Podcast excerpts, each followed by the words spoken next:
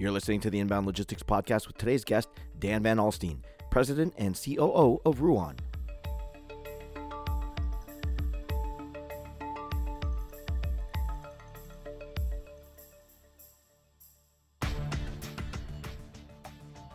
Dan Van Alsteen, President and Chief Operating Officer of Ruan, has taken on another mantle as the Chairman of the American Trucking Association.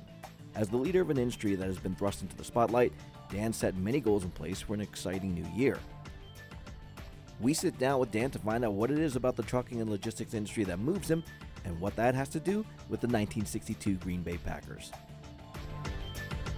Joining me today on the Inbound Logistics Podcast is Dan Van Alsteen, President and COO of Ruan. Dan, thank you so much for joining the show today. It's absolutely my pleasure, Jeff. Thank you for having me. It's great to have you. It's great to speak with you. Looking forward to our conversation today. But before we get to that, can I ask you to give a small intro to you and what you've done in the industry and currently what you're doing with Ruan? You bet. I have been in the industry my entire professional life. In fact, this spring I'll have celebrated 42 years being in the industry. Started right out of college in 1981. I joined Schneider National and had a variety of roles. My first role was actually in the evening. I was what they called the off-duty manager.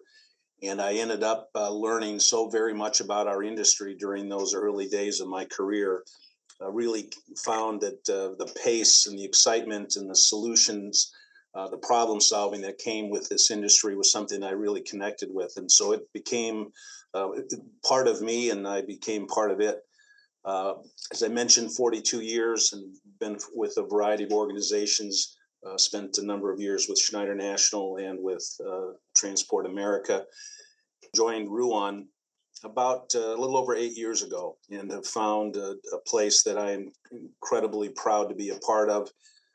We have an incredible legacy, 90 years we are celebrating this year, and it's something that the legacy and the history, all that it took for us to be here 90 years later, is something I'm really, really proud to be a part of. 90 years is impressive. Congratulations on that, of course. Congratulations also to you. Just a little while ago, you were named chairman of the American Truckers Association. So tell me a little bit about that. What does it mean to you to be able to be the chairman of the ATA? Well, Jeff, it's an incredible honor and frankly quite humbling as I look at what our industry does in terms of enabling a standard of living that our country enjoys, and to be a part of a leadership team that promotes and advocates on behalf of this essential industry is something I'm really, really proud of. As I mentioned earlier, I have been in the industry for almost 42 years, and the industry has provided incredible opportunities for me, has delivered to me and my family a standard of living and the lifestyle that we're proud of and very satisfied with. And so my journey to become part of the American Trucking Association is really driven by this need for me to give back and for me to help continue to advocate for our industry. We at Ruan were especially proud, as I mentioned, 90 years, but our founder, our first driver was John Ruan. In 1932, July 4th, in fact, of 1932, he hauled his first load of gravel. And shortly after that time, he recognized the importance of collecting leaders and ambassadors for our industry to create a more unified voice so that could be heard at both the national level and at the state level. And so John was very influential early architect to this need for a collective association. So he was an early architect to the American Trucking Association and was heavily involved in the creation of the Iowa Motor Truck Association here in Iowa. So on a personal level, for me, to be a part of this remarkable Ruan story is something that, as I said, is very humbling and something I'm terribly honored to be a part of. Speaking of being a part of things, when did you start to think that the chairmanship of the ATA was an attainable goal for you? I really don't know if it was ever a goal. I think it was more of an outcome. I think early on I was very honored to serve as the Iowa Motor Truck Association chairman. And that I really had great exposure. Brendan Neville, who is the president and CEO of that organization, really helped me understand and created visibility and exposure to the influence and the importance associations have on our industry. And from that, I started to get involved in ATA. I became a board member, and it led me to be part of the chairman's journey. And so it wasn't necessarily something I had said, this is a goal of mine, as much as it really was kind of an outcome from the journey that I was on, starting with the Iowa Motor Truck Association. It's certainly something I'm incredibly proud to have on my resume, but it's really more of the outcome of where I started, more so than a goal. All right, fair enough. Now that the outcome is where it is, do you have plans in place that you want to focus on or implement while you are serving as chairman? I do. I really, as I shared earlier, I'm incredibly proud to be a part of this industry. And so from my perspective, I want to make sure that I'm out promoting the benefits of our industry. I talk about the need for our industry to be a first choice career. And certainly there's no doubt of the need that we have for professional truck drivers, but there are many, many disciplines, from accounting to engineering to data scientists to frontline leaders. This is an industry that truly creates great opportunities for individuals from a variety of disciplines and a variety of skills. And so from my perspective, I want to promote the essentiality and the importance that this industry plays on the standard of living that we all enjoy. And I think people will look at what we do. There's a core purpose to what we do. And I think there's great satisfaction in what we do. And I think people will connect with that. So from my perspective, not certain it's on my agenda or my platform as much as it's something that I'm going to take a great opportunity when given to promote our industry and to talk about its importance on who we are as a society.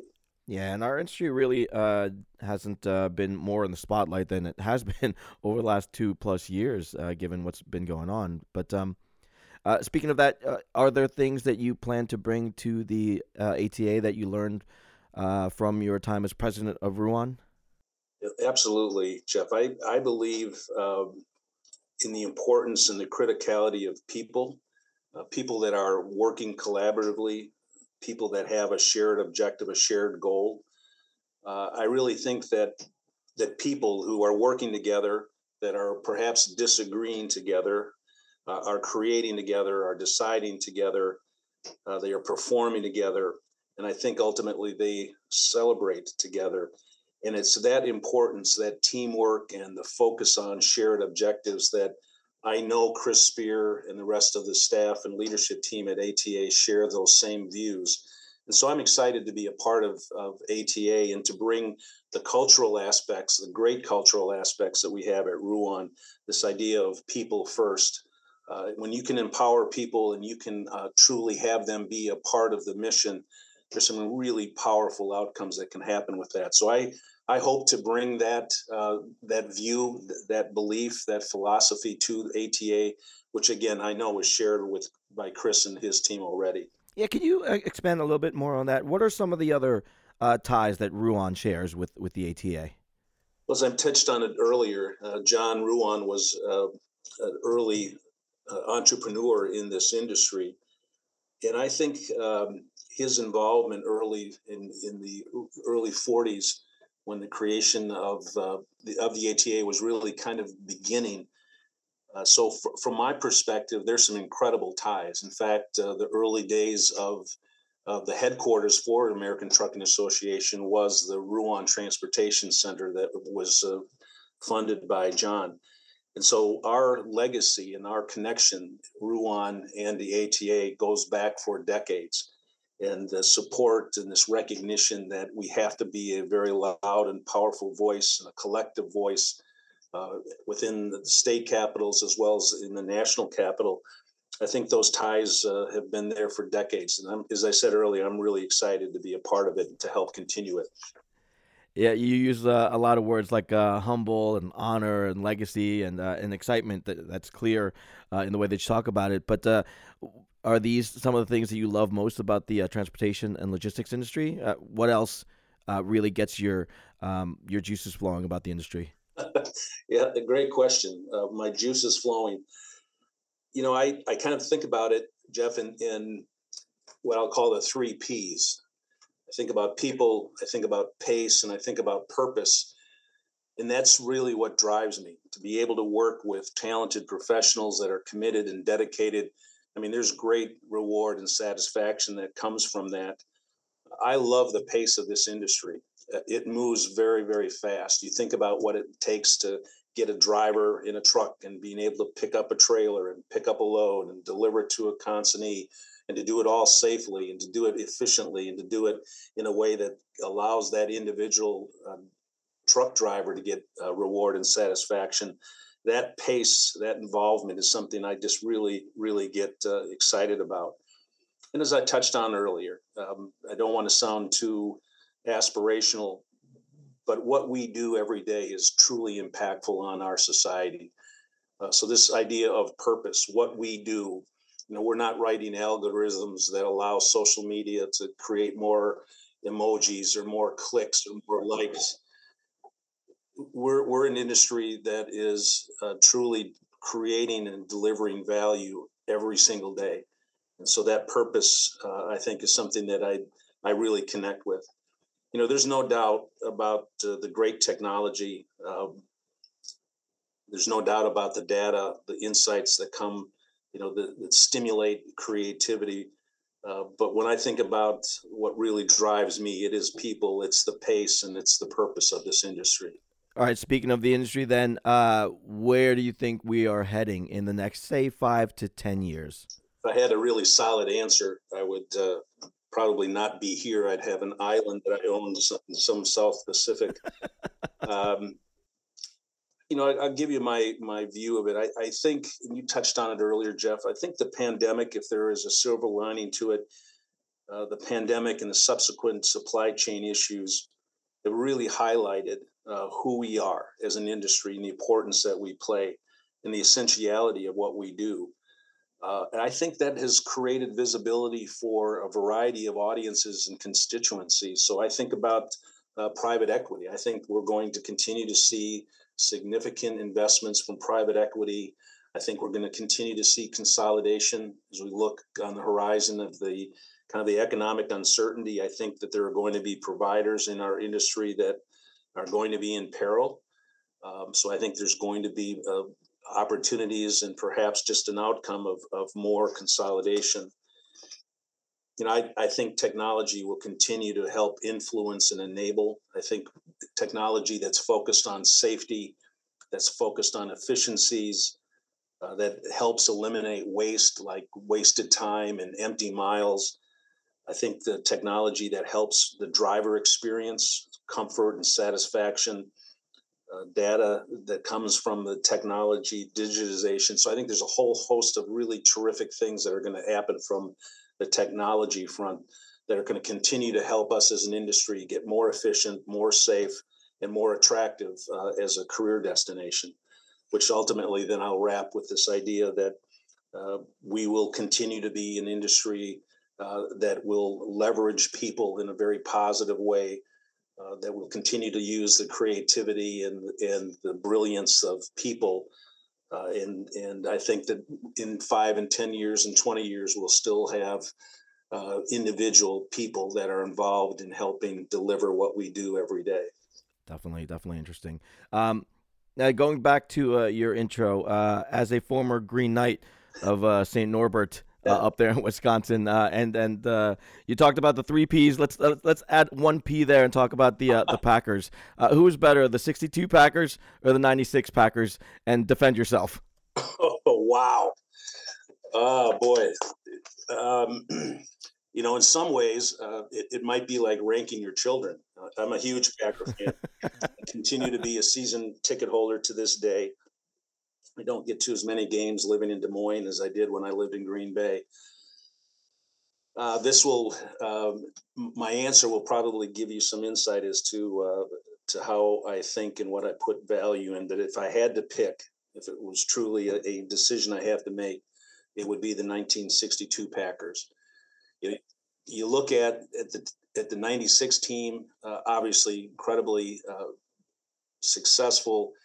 But there were a lot of superstars, Brett Favre, for example, and Freeman. And so there was a number of individuals that truly helped deliver the Super Bowl win of 1996. But I look back on the 1962 team, and it truly was a team. It truly was a group of certainly at the time, certainly less paid than the professionals of today, and certainly 1996. But they were a team.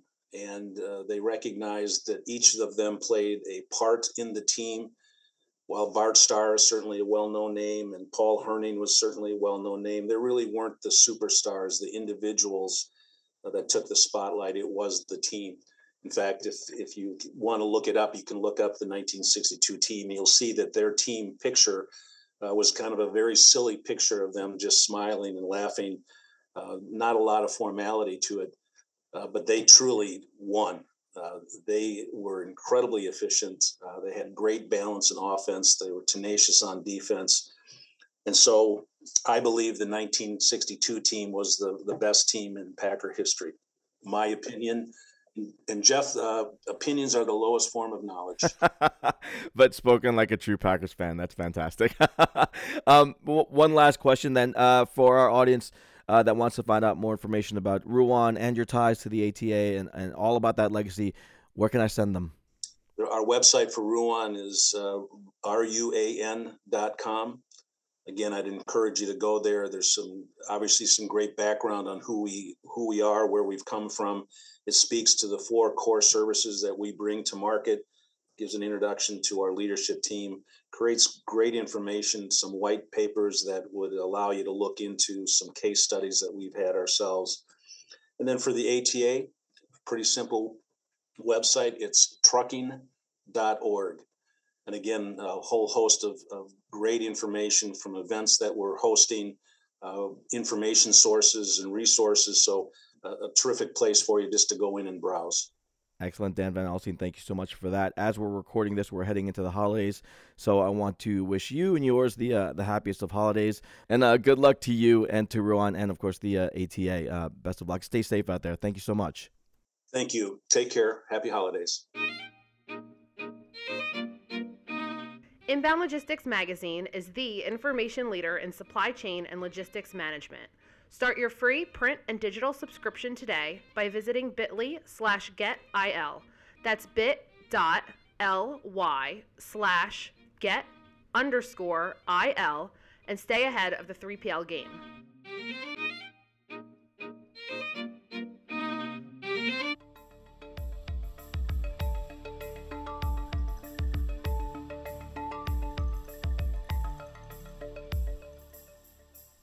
The Inbound Logistics Podcast is a production of Inbound Logistics Magazine. For the most in-depth information around logistics, transportation, and supply chain practices, get your free print and digital subscription at inboundlogistics.com/subscribe. Connect with us via LinkedIn, Twitter, Facebook, and YouTube for the most current developments in the industry. If you'd like to leave us some feedback or have a topic you'd like to see covered in a future episode, call our dialogue line at 888-878-3247 or leave us an email at podcast@inboundlogistics.com. I'm your host, Jeff Vita. Thanks for listening, and we'll catch you next time here on the Inbound Logistics Podcast.